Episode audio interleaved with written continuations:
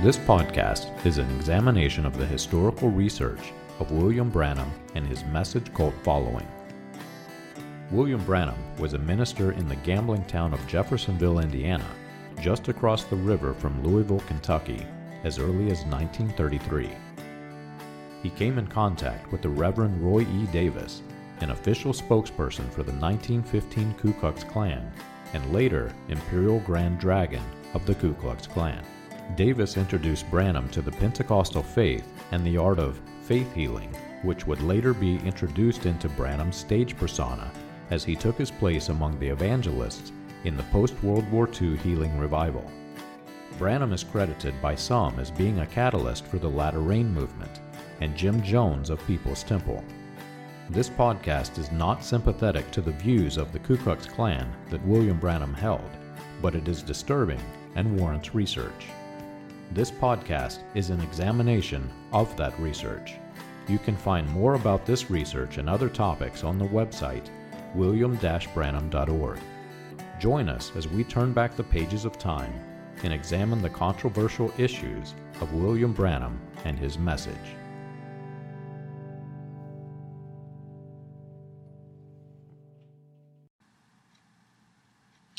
Think of how chaotic the congested interstate systems of America would be if there were no speed limits, or how the traffic in the big cities would come to a dead standstill if all the traffic lights in the city went out.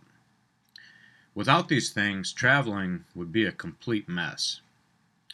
Traffic laws and all of the tools and utilities associated with them are there for a reason. They're actually there for our good. To the farmer carrying loads of grain, there's no intention of breaking the speed limit. His load would be spilled. To the elderly couple, with failing vision, they have very little desire to even break the speed limit. But for the younger, wilder generation, not yet experienced in life, they would literally kill themselves without these laws. At the same time, these laws are and can be legitimately broken. A mother going into labor is rushed to the hospital to welcome her newborn, sometimes even with police escort. If the flow of traffic is 10 miles above the speed limit, the poor soul who sees the law as a rigid, hard line set of rules may try to kill himself trying to drive the speed limit. In this case, an officer might actually ticket the driver for obeying the speed limit because he's disrupting the flow of traffic and he's a danger to the entire group as a whole. The problem with this last example is that this driver is living by the letter of the law. To him, obeying the clearly defined rules is more important than the reason that these rules are enforced. In fact, he's breaking the very motive behind the creation of these rules. By disrupting the flow of traffic, he's presenting a danger to himself and others. He is creating this danger by following the letter of the law. Works righteous, legalistic cults like the cult of William Branham is no different from this example from a spiritual sense. Like the Jews at the time of Christ, the focus becomes so intent on the words in the scriptures that they overlook the message that the writer is trying to convey. And while they know that they are no longer under the Mosaic law, they see the entire book as a law, thinking that the letters are, of the book are the Word instead of the combination of the letters and the instructions given by God through these writers. This presents a big problem because portions of the book are no longer in effect according to the law or no longer effect as part of our culture. For instance, we would never stone our children for disobeying. Yet under the Old Covenant, we're instructed to do so in the Bible. Pastors no longer wash their hands in a brass basin before entering the congregation.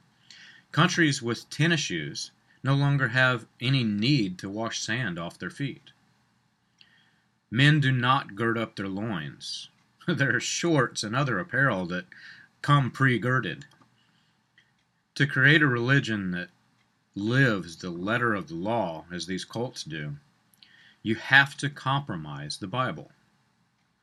You literally have to go through the book, chapter by chapter, verse by verse, and decide which verse applies to our culture and society, and which ones are the vilest of sins that must be obeyed even if it breaks our society. Sadly, like these other false religions and pagan religions of the past, women are typically the ones who suffer the most from works righteous faith.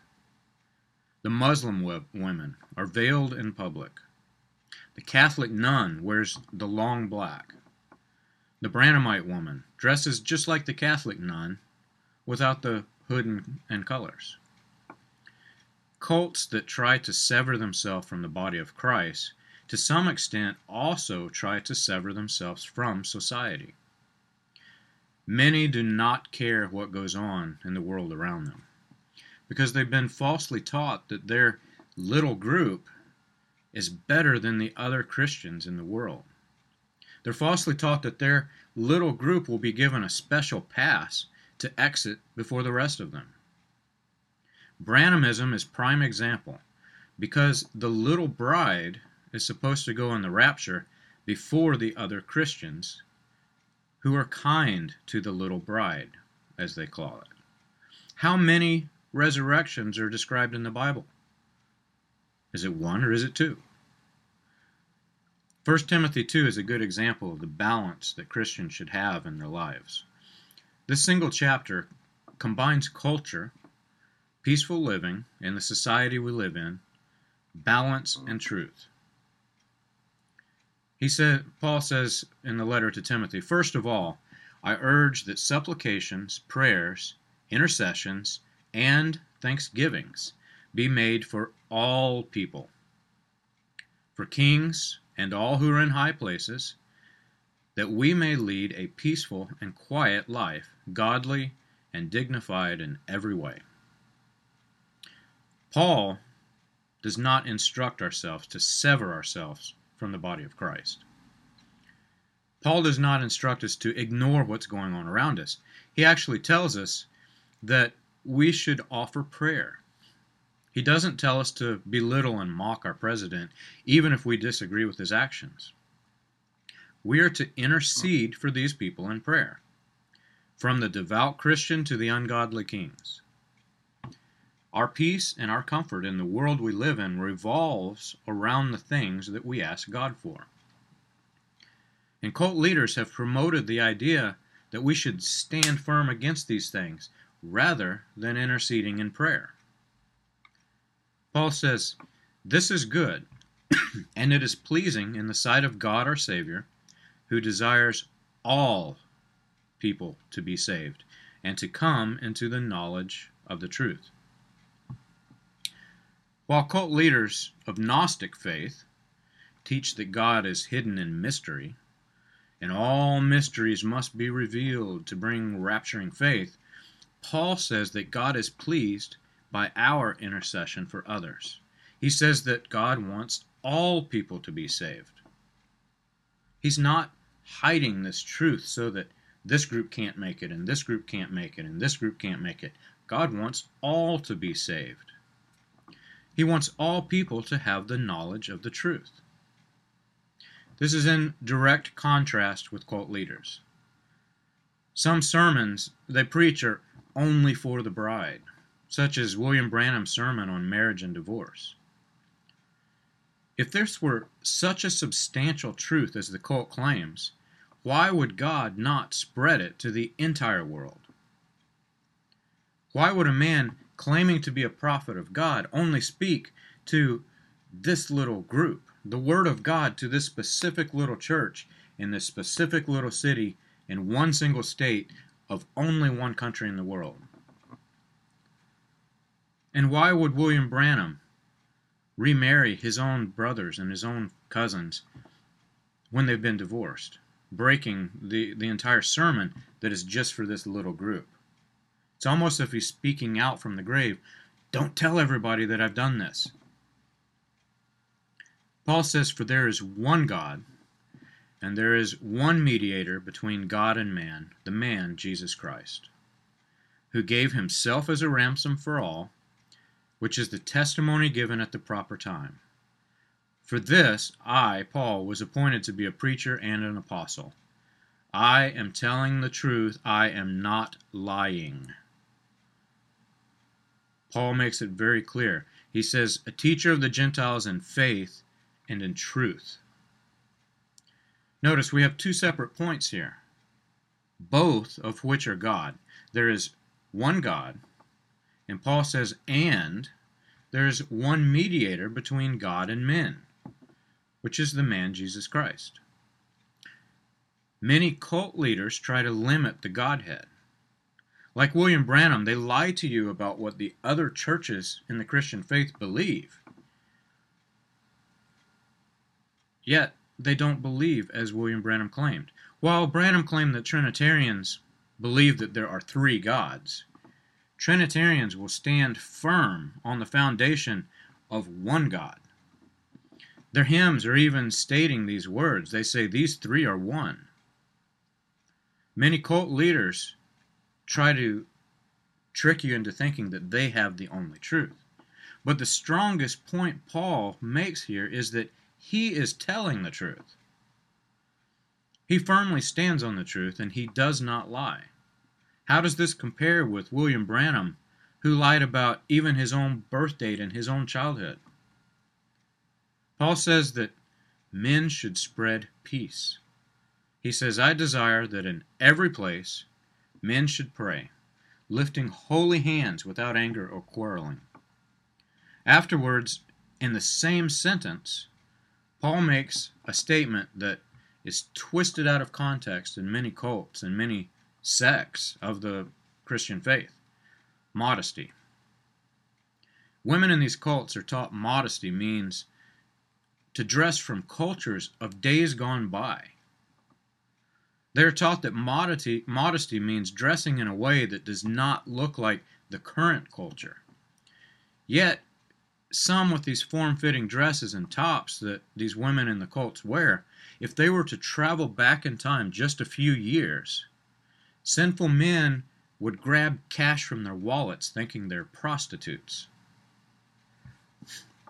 This is a good bit of culture that Paul makes in these statements. And these cult leaders do not read the scripture in its entirety to teach it in its fullness. While staying with the letter of the law in one aspect, they're breaking the letter of the law in the other. Paul did speak modesty. He says, likewise, all women should adorn themselves in respectable, modest apparel, with modesty and self control. Exactly what they teach you. But in that same sentence, he goes on to say, not with braided hair. He goes on to say, gold or pearls or costly attire. He says, But what is proper, what is proper for women who profess godliness with good works? The word used here in the King James Version, the phrase is modest apparel. But Paul also says that it should be what's proper for women. This part of modesty is ground into the dirt, sermon after sermon, with each individual pastor's own idea of what is modesty. One Branhamite cult pastor in Arizona speaks against open toed shoes. Do the men in his city have foot fetishes? Others speak against slits in the long skirts. These are functional dresses with a slit to allow the woman to walk and move about without tripping over their own skirt. Yet, those same pastors, their wives wear a slit, wear a skirt that is higher than the slit. While the slit is from almost to the floor up a little bit on the skirts with the slits in them, the pastor's wives have a skirt that's even higher than that slit. It doesn't make any sense. Paul says, notice, he says, not with braided hair not with gold, not with pearls. When we study the culture that Paul is speaking to, we find that women in pagan worship were deeply involved with that worship. Large braided hair going high above the head, gold and pearls, expensive clothing, they were all part of this pagan worship of these false gods. Paul wanted them to know that worship of the one true God did not require these things. He did not want others to see their worship and think that they were part of this worship of a false God. Paul wanted people to know that there is Christ in this building. Paul also spoke against women who prophesy with their head up, with their hair with their hair down. The women in that day, they used to fix their hair much like the Branhamite women of today with a long pin through the top of their head. And these women of Paul's day, when he talks about the woman's hair is for her glory and she should keep it up, he's talking about these women who would pull that pin out to prophesy, and their hair would flow long and unkempt, exactly like these Branhamite cult churches. And they would start prophesying, and they would enter themselves into some strange spirit that they would go rip the flesh off of animals. If we don't apply the culture, we don't get these things. The pastors just want you to live by the letter of the law. But we find many women in these churches keeping their hair just like the pagan women. Or let pulling a pin out, letting it down, just like these women that used to rip the flesh off of animals. We find many braiding their hair. We find many wearing gold or pearl necklaces. Some of their wardrobes cost twice of what other women in other churches wear, and quite frankly, some of the pants that these other women wear and the tops are actually more modest than some of the dresses in these Branhamite cult churches. While the, why do these cult pastors apply their limited knowledge of culture to the letter of the law? They, they apply it to their own culture, to a God who has no culture. Can the Eskimo woman survive the Arctic temperatures? wearing a dress with no pants under it? Can the Amazon woman survive the intense heat wearing long, hot clothing? Does God even want them to? If a northern Alaskan woman were converted to Christ and a cult pastor came to her and tried to enforce that she wear a thin skirt or even a thick skirt with no pants underneath, what would happen? Would the woman stand and laugh at the pastor whose wife braided her hair? If he were teaching the letter of the law, she would read it and say, Well, it says, don't braid your hair. Would she point to the gold necklace and the pearls that his wife is wearing and double over with deep belly laughs? The real question is shouldn't we do the same?